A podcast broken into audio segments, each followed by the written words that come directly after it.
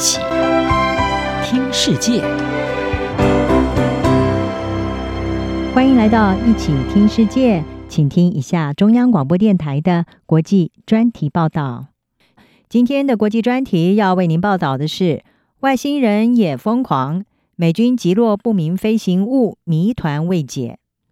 美国二月四号在南卡罗来纳州近海击落了一颗大约有三辆校车大小的高空气球。五角大厦是表示这是中国的间谍气球，具备情报搜集能力。而这起事件挑起了美中敏感神经，还有两国的政治以及外交角力。不过，气球争议还没有落幕，美军又接连击落了三个不明的飞行物体。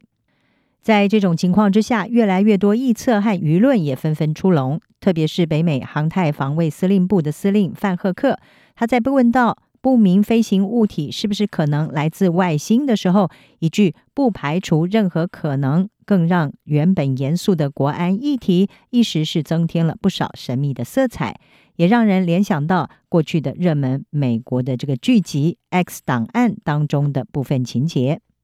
尽管白宫发言人尚皮耶他澄清，没有迹象显示美军最近所击落的物体和外星人或者是外星活动有关，但是呢，一股对不明空中现象的热议是持续的延烧。这个不明空中现象在美国是称为 UAP，毕竟这种怀疑外星人造访地球的 UFO 话题，要比美中情势来得更轻松有趣一些。事实上，根据美国的国防授权法案，美国国家情报总监还有五角大厦每一年都要公布 UAP 的报告，并且提交给国会。国防部还在二零二二年七月成立了全领域异常现象解析办公室，负责分析这一些不明的空中异常现象。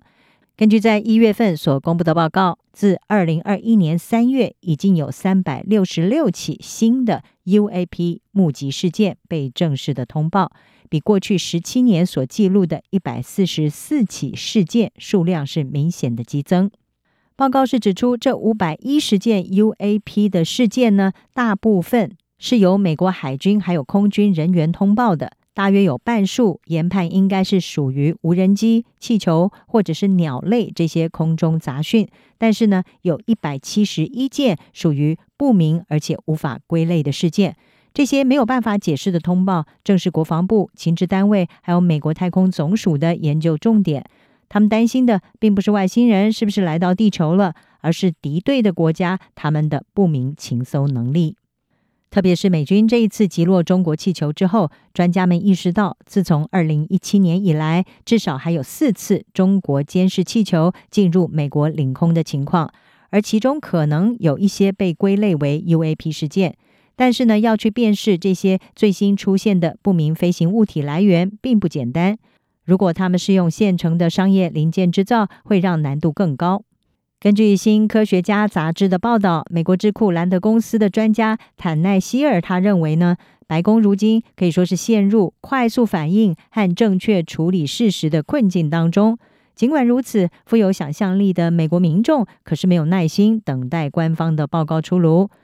人们正在天马行空地讨论这个谜团。事实上呢，不论是 UFO 或者是 UAP 这种神秘话题，在美国已经越来越不是禁忌。就连美国前总统奥巴马，他二零二一年上脱口秀节目的时候，都亲自证实那些有关不明飞行物的影片是真的。他说呢，事实是天空中有一些我们不确切知道它们是什么物体的画面和记录。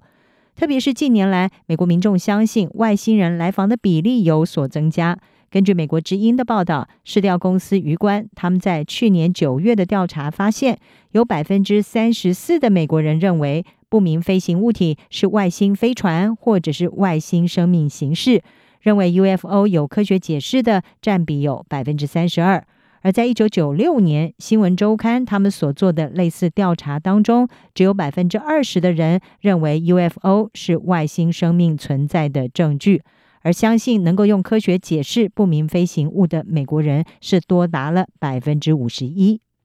对于近来不明飞行物体似乎是频繁的出现，五角大厦是表示，北美航太防卫司令部在中国侦察气球事件之后，调高了雷达系统的灵敏度，直接导致侦测到的不明物体数量激增。而这个说法也获得专家们的认同。由美国和加拿大运作的北美航太防卫司令部，目前仍然是依靠冷战时期的雷达站来监测北美领空。为了加强对不明空中现象的侦查，加拿大就计划要在未来二十年斥资将近四百亿加元，大概是三百亿美元，来投入一项现代化计划。其中有七十亿加元会专门投资用在雷达系统和其他感应器上。这些侦测设备可以追踪从美加边境到北极圈的潜在威胁。